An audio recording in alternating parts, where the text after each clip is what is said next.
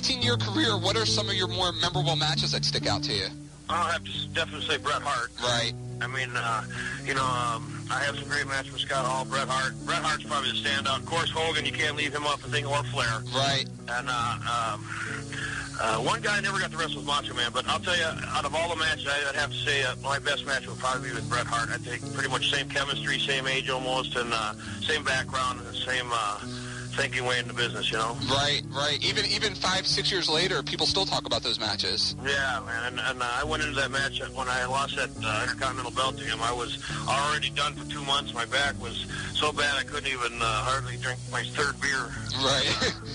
so, but I went out and did it, and um, so I, I have a good thing with Bret Hart forever. Yeah. In fact, that somebody told me uh, he put my name and uh, a little quote for me in his book. Yeah, absolutely, absolutely. Bret, Bret thinks very highly of you from, from what I could see. But in he wanted to charge me to get one of them. I don't get it. it's it's the way of the business. Good match. I love if you asked me if I, I could pick one guy to wrestle, like I had to go in right now and wrestle him, it'd be Curt Hennig. Every night, every time. He was, he was. Um, I said it in my book. I said it was like spy versus spy. There's Mad, Mad magazine, you know, two spies. We were just like that, and we could, we were always such great chemistry and, and a lot of humor. We always had a lot of a few laughs every night in the ring that people were never aware of. Where he was always a lot of fun. I can remember lots of times doing all kinds of things like drop kicks and clotheslines, and I'd be laughing my head off, like trying not to show that I, I was ready to fall over laughing. He, was always a funny guy. Now, Intercontinental Champion. Get it right, Mooney. The greatest Intercontinental Champion of all time. History will be made tonight. Excellence of execution versus perfection. Bret Hart versus Mr. Perfect. Well, Bret the Hitman Hart, the Intercontinental belt says wrestling champion on it. And for you to be a champion, you have to be perfect. You are excellent, but you're not perfect. There's only one Mr. Perfect, and you're looking at him. Coming up, a battle for the Intercontinental title. Let's go back to ringside. You're listening to the New Blood Rising podcast. Thank you so much for hitting download on this special edition of the podcast, this impromptu series that we have called The Perfect Tens. I'm William Rankin, and today what we're going to be looking at is, well, I guess let me start back. What we're doing with the New Blood Rising podcast is, of course, we're trying to find ways to get more content out there in between our big shows here in season five. Obviously, season five is all about from Sting to Hogan. The Perfect Tens was this way that we could still find a way to get some wrestling content out there that didn't necessarily connect. It might, depending on what someone picks, to season five. But I wanted each of us, and you're gonna hopefully here in uh, in the next few episodes here, Jason and then Charlie as well talk about what they consider to be these perfect tens. So obviously, what we're talking about are matches. I thought it'd be fun to be able to take an episode and just talk about one match, one match that we think is considered a perfect ten. You've heard us on the show when we've done ratings of matches. The ratings are, I'll be honest, I I I don't rarely I rarely keep track of my ratings of, of matches after the show. Once the show's done, those notes kind of go away, and that's that. Um, I think those that maybe follow the show more closely can examine those where we kind of generally lie. I always made the joke that I, I, I, I rate every match for the most part a five, with the occasional maybe ooh there's a seven or a four or something like that. But there have been a few down the line that I've given out as a as a ten, and I thought it'd be fun just for us to talk about those matches that we consider to be perfect tens and sort of the sequence looking at the background coming into the match, the match itself, and then the aftermath and kind of the legacy and why we picked it as such. This week for this episode, I'm selecting what is really a no brainer. You all have heard me talk about this match um, at length before. Maybe not so much at length, maybe just in a few parts here and there. This one's easy. My first perfect 10 that I'm going to put out there is Bret Hart versus Mr. Perfect for the Intercontinental title from SummerSlam 91. I think, you know, everyone's criteria for a perfect 10 is different. And honestly, when I can if I have multiple perfect 10s, I can't necessarily say that they they each hit the same exact criteria. It's one of these weird organic things. It's like when you figure out, or when you're trying to answer the question, who's the greatest, right? Well, it's easy sometimes in some sports like basketball, the greatest is Michael Jordan. That's in the last few years, it's been debatable if LeBron James actually is the greatest, but I, I, I think in some ways, when it comes to sports like football, where it's not as easy to figure out who the greatest is, I think it's it's such a bad answer. I think you know it when you see it. You just know it. There's something there. There's something that just you can't really you can't really put context or maybe put structure around it. It's just great. Like my favorite football player of all time, who I think is the best football player ever, is Walter Payton. He only won one Super Bowl. He wasn't always on very successful teams, but there's something about when I watch him play, I'm like, that's the greatest football player I've ever seen. There's just things that he did that I don't I don't know how you explain them. Then again, I don't know necessarily how you compare them, but I just know when I watch him, that's something incredibly special that is not duplicated in anybody else. So let's get back to wrestling here. This match for the Intercontinental title between Mr. Perfect and Bret Hart, one of the things that I have to say immediately is it's a nostalgia pick for me. When I was younger, my dad taped WrestleMania 7 and SummerSlam 91 off of pay per view because I was really young. There was no way I was going to be able to watch the show in its its live viewing. So he'd tape them for me, and I'd watch them the next day or so. We would talk about them. Um, I definitely remember that those those 91 shows are really good. The I, I think sometimes they kind of get lost in the annals of history. Uh, WWF in 1991 is pretty good stuff, and particularly the particularly SummerSlam 91, which may be one of my favorite pay per views ever. I think it's so. Let's talk about what um, what's coming into this match. Where each guy's at. Mr. Perfect, Bret Hart. So let's start with the champ. Mr. Perfect at this time period is probably a top five WWF wrestler, and that's tough. And maybe some people disagree with that, but I think like in terms of overall character and performance, he is one of the absolute best uh, in the company, without question. So, coming into SummerSlam 91, if we just backtrack over the course of the last year, even, you know, maybe back sometime before that, when Mr. Perfect came in with the gimmick of Mr. Perfect, he was undefeated for a long time. And he lived up to the gimmick with the way he wrestled. Everything was pristine every single move was just, well, perfectly executed. All the way up until that perfect plex, and then he would lock it in one, two, three. But at the same time, like his Intercontinental Championship win after the Warrior vacates it in the aftermath of WrestleMania 6, it's a title win that I think changes or begins to change what the Intercontinental Division or Intercontinental title storyline means and the person carrying it who they are in terms of stature in the company. When he gets that title, it's interesting because he doesn't carry it that long before he drops it to the Texas Tornado. But then, you know, that title doesn't stay on Kerry Von Erich very long before it's in the fall that I think it's actually is it no it, it's in the fall that Mr. Perfect reclaims the title.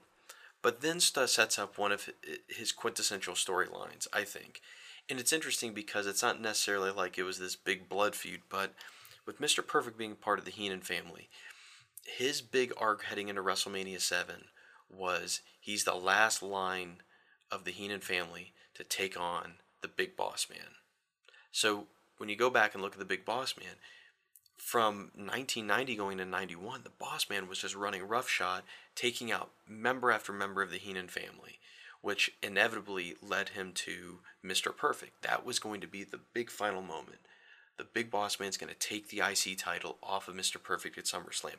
That's one of those feuds that I don't think gets a lot of play or a lot of talk when you talk about WrestleMania 7. Obviously, 7 is uh, is surrounded around Hogan versus Sergeant Slaughter with the whole Iraqi war storyline. You also have the Ultimate Warrior, Macho Man for the career ending match. That was a huge blood feud that those guys had. And then right behind it really is this feud that's been going on for months with the Big Boss Man and the Heenan family.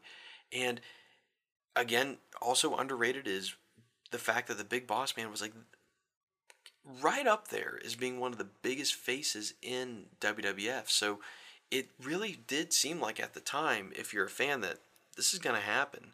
Boss Man's going to take this title off of him. And in hindsight, it was probably good that it didn't happen. I think Boss Man wins the match by disqualification. And it sends Mr. Perfect into an interesting spot because he's the champion, but behind the scenes, things are not looking great for Curt Hennig.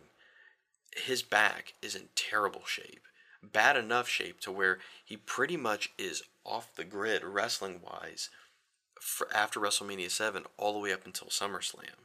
So there's some question marks there. So let's switch gears. Let's talk about Bret.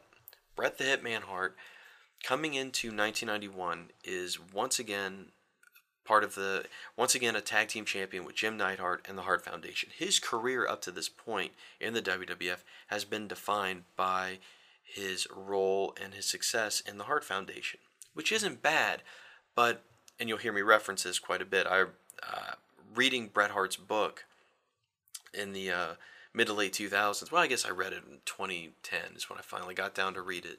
2009 actually I think is when I did. I read it in 09. When you read Bret's book, there's a lot of talk throughout there about getting to the next level.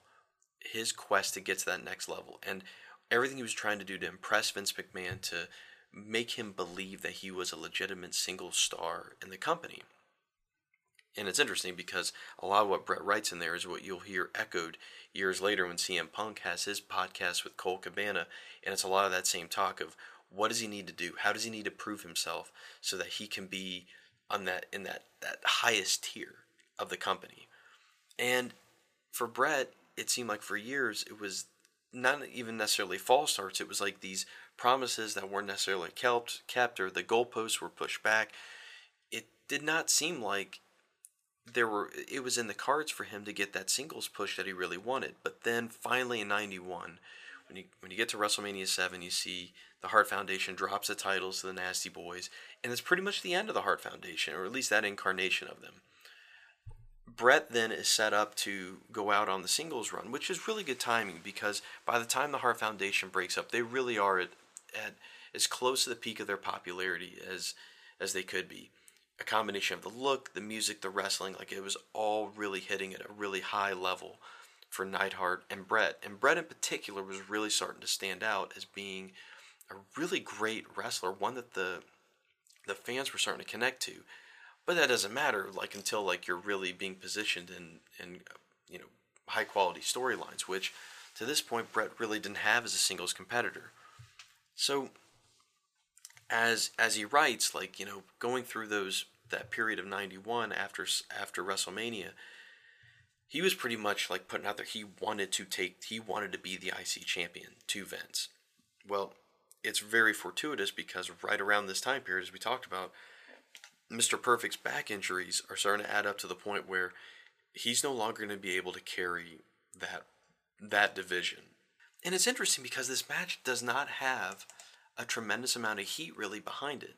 This isn't like your typical your typical big four title match where you've got you've got guys that've got a feud brewing that have had it for some time and it's time to settle it. You know, nowadays like these are matches that are set up on Raw or SmackDown. They carry on for a few weeks, they pay off at a pay-per-view or it's a major storyline point at a pay-per-view that will continue on. You get the picture. But it was interesting because this match is actually second on the card, which for the time period, for the IC belt to be parked that early in the show, either it's strategic or it's being cautious. This match, when it it kicks off, like it's it's interesting the the different stages of it. When you look at these two guys, and Bret talks about this in the book as well, these are two guys who are so evenly matched in terms of their look, in terms of their size, I should say their their wrestling ability and just I can't I'm not going to say they're on the same level of promos because Bret isn't there yet on his promos. He probably doesn't reach his best level of promos for many years, but Mr. Perfect was clearly heading above. But I guess the look in terms of, you know, these are mid mid-sized guys with extraordinary wrestling ability going at each other. Quick note when you come into the match, you'll notice really early on, Mr. Perfect has definitely gained more weight. He's definitely a little bit heavier. This ties in also to, it's mentioned on commentary. The commentary for this match is fantastic. This is an interesting combination. It's Gorilla Monsoon, Bobby the Brain Heenan, and Roddy Piper. Bobby Heenan's very. It's great that he is in this is, is working this match because he used to manage Mr. Perfect. He gave up those ability, uh, those managerial capabilities in in '91 so that he could become a commentator full time. The coach, not the biggest fan of the coach. The coach is now Mr. Perfect's manager. I think then when you look at Roddy Piper, Roddy Piper on the flip side is also a really good pick because now you have a face color commentator to oppose Bobby Heenan. Gorilla's in the middle trying to uh, kind of mediate this feud between the two of them. But Roddy's also got background with Bret, so like you know he, he there's a good rooting interest for both parties in particular from the commentators. You hear Piper say, "Oh, Piper," or he says, uh, "Mr. Perfect's coming in a little bit heavier." He tries to play it off that he's doing a little bit more with the weights. Well, I should take it back. He probably did wrestle. He wrestled. He was definitely on some TV, working some house shows. One thing of note is during that time period leading up to SummerSlam 91, Perfect did not use the Perfect Plex because of his back. He was winning a lot of matches just by throwing this guy out of the ring, almost berserker style, like winning it by count out, like, oh, this guy's a piece of crap. He has no business being in the ring with me, and he just discards him. He's coming into this match heavier, but to be honest, when you watch him, like, he puts up an incredible effort. Bret also writes in the book that he did a lot to try and make him make himself as light as possible. And you'll notice that with some of the slams. There's one slam in particular where Mr. Perfect grabs Bret Hart by the hair and he slams him by his hair. It's a great it's a great push off by Bret though. Bret does a lot to take the bump and make it look like Perfect is really strong when it's actually Bret doing a lot of the work. And that's a case throughout the whole match the first stage of the match is Bret really asserting himself. Like Bret goes out of his way to demonstrate through very aggressive headlock takedowns, a lot of different mat wrestling capabilities. That this guy, not this guy is not Ray Traylor. He's not the Big Boss Man. He's not the Texas Tornado. This guy is evenly matched with Perfect when it comes to mat wrestling capabilities, and it kind of culminates when Bret I guess they call it an uppercut. He knocks Perfect out of the ring, and you can see Perfect. Like, and it's interesting to tell when he's selling and when he's his back is really hurt. But he decides he's going to do the old heel strategy. Ah, we're just going to leave the match. Perfect's wanting to go back. That's all right. That's all right. You don't lose the belt that way. That's all right. Oh, he might have hurt his back on that move. Whoa! Hitman's literally pulling him apart here. Got him back inside. Does Hitman want it? or does he want it bad? He wants it. He knows the title can only change hands on a pinfall or submission. He needs so him and the coach go up the rampway.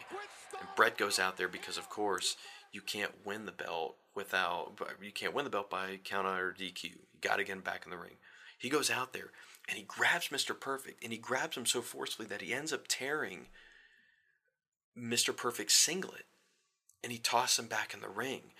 And it's this really incredible moment that I don't know if it was necessarily planned or if it had to do with, you know, it was it, it was running a little bit tighter because of uh, Mr. Perfect's weight gain, but tearing it is this really awesome visual moment because you couple that with the weight gain, his hair is just all over the place. Mr. Perfect looks disheveled, and it looks like it's finally like it's finally happening where he's not the guy he once was, and that this may be that swan song for him. The match continues on. Bret's got this upper hand, but just like it, and I should say, when he's got the upper hand, you're seeing him break out all the signatures. You're going to see him break out for years now, for years beyond this to come. His backbreaker, his Russian leg sweep, his second rope elbow. You're seeing him really work these moves, and it's like, wow, this guy's really cool. And I think it's worth pointing out, like Bret Hart's look, like he had a great look. You know, with that, with that that that slick back hair that was a little bit longer and it was you know he had the glasses he had that that pink and black singlet like he just looked like a guy like yeah this this is my guy if Hogan's on the way out, like who are you looking to? This guy. He just, there was just something about Bret, the way he would the way he would work a match with his moves, he just had this look of being it was just very authentic. It looked very crisp, it looked very real. You've heard that a lot over the years. That's not it's not unique to say that. But as the match goes on, Bret does the inevitable you see this happen in matches, whether it's the face or the heel, they quote unquote slip on the banana peel. And that's when Mr. Perfect takes over. And when Mr. Perfect takes over, it's really cool because despite his back injury, he really does break out a lot of his great signatures as well. And you see him wear down Bret to the point where it's time to go for the perfect plex. And it's significant because we hadn't really seen him do this for a while. And we may not have even been thinking about it for a bit, but it really is. Like he hadn't done it for a while. And you can see he barely is able to get Bret over. Like Bret does his best to help, but it's it's a it's it's a perfect plex that he barely gets Bret over. And every other time he's knocked, he's put somebody in that perfect plex. It's a one, two, three, and the match is over. But not this time. Taking it to the. Here it comes now. Perhaps we'll see that perfect plex. He's got him set up for it. Perfect will be in the showers in 10 minutes. Oh, no, no! Has he got the fingers locked? No, he got him out. I can't believe it! Nobody's ever kicked out of that. He kicked out. Bret kicks out at two, and it is an incredible pop from the crowd because it's not something you're expecting. Because it's not something you saw happen a lot back then. Was uh, a finisher get uh, somebody kick out of the other guy's finisher, and when he does this, you can tell this is going to be a different kind of match. There's something else coming at the end here, and as Bret starts to make his comeback, again, like he starts wearing down, he's starting to set up perfect for the sharp for the sharpshooter. But at the same time, perfect is so good that like he he is still he is fighting his way back through this to where it's like, oh, well then what is gonna happen? What is gonna happen here at the end with this? Because we thought, you know, with the kick out from the sharpshooter, or I'm sorry, the kick out from the perfect plex, like, oh, Bret's gonna win this. But then it's not so sure because by the end of it, you see Perfect getting a roll up on him. The coach is getting involved. It's like, oh, he may steal this. And then there's this really interesting moment here at the end. We're in our third stage. The crowd starts chanting, Let's go, Bret. Let's go, Bret. Let's go, Bret. This match goes around 20 minutes or so. And right here at the end is when they start doing the chant. I almost wonder if they, they, they couldn't figure out what to chant because when a guy's name is Bret Hart, it's not the easiest name to chant. So by the end of it, they get the chant going. Perfect has Bret on his back. He's grabbed his legs. He's standing over him. And it looks like he's going to do just a, a low blow. Except it's not your classic low blow, it's a sneaky one. He lifts his leg up. He perfect lifts his own leg up, and he drops almost like a leg drop between Bret's legs, and the heel goes into like the chest area. Well, the ref is trying to say, "Hey, that's a low blow," and Perfect's like, "Nah, nah, man, my heel is going into his chest, which it is, but the rest of his leg is dropping right between his legs." He does this a couple times, and the crowd is getting the chant going more and more. Let's go, Bret! Let's go, Bret! And then the third time he goes for it, Bret catches his leg. And Perfect kind of helps him, but still, he crosses the legs. And you're like, what's he doing? And then the announcers cue in on it. The, uh, the crowd cues in on it. Nice block there, that move. Oh, he's got that hole half applied on the canvas. He's turning him over. Beautiful counter. The sharpshooter. He's got it. He's got it. No. We've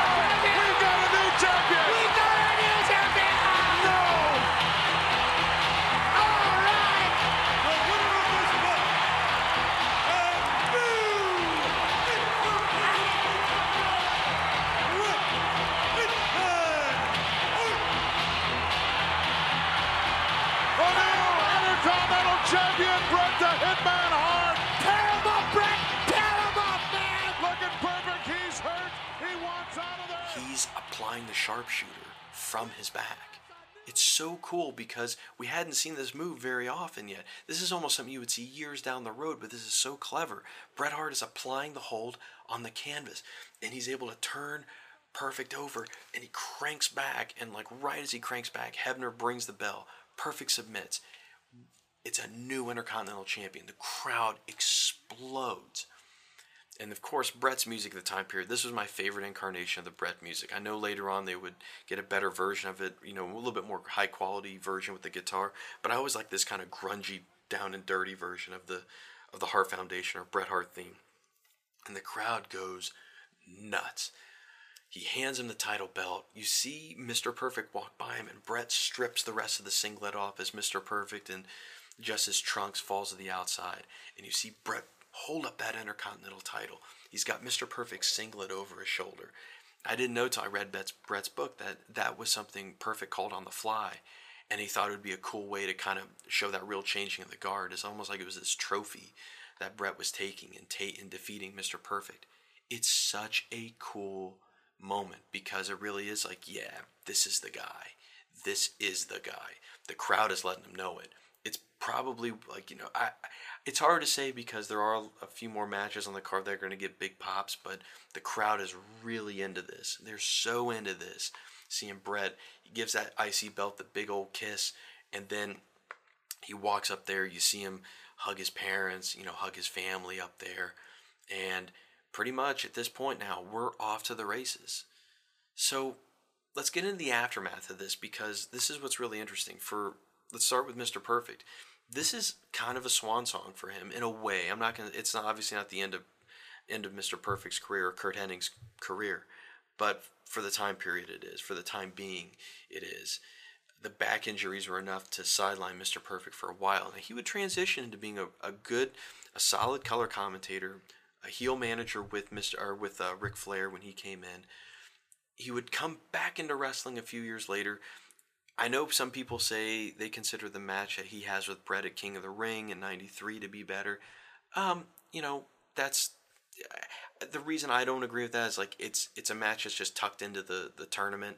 There's not the the stakes aren't incredible for it. I think the stakes being for the Intercontinental title here raise it a little bit above again, it's all debatable. Like they had great chemistry. They probably on house shows had even better matches than both of those, to be honest. But Perfect would have a career. We know he would transition later to being a face. He would wrestle Lex Luger. He would go back to being a heel. He'd eventually go to the WCW and uh, work through the NWO there. He would appear again briefly in a really great surprise appearance with WWF at WrestleMania X8 when he's one of the final four in the Royal Rumble so his career does go on. I think though this is pretty much the end of like peak Mr. Perfect, really. For Bret Hart, this is the beginning of his run.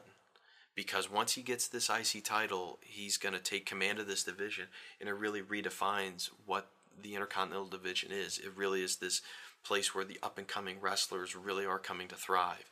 And not only up and coming wrestlers, like great workhorse wrestlers, really truly.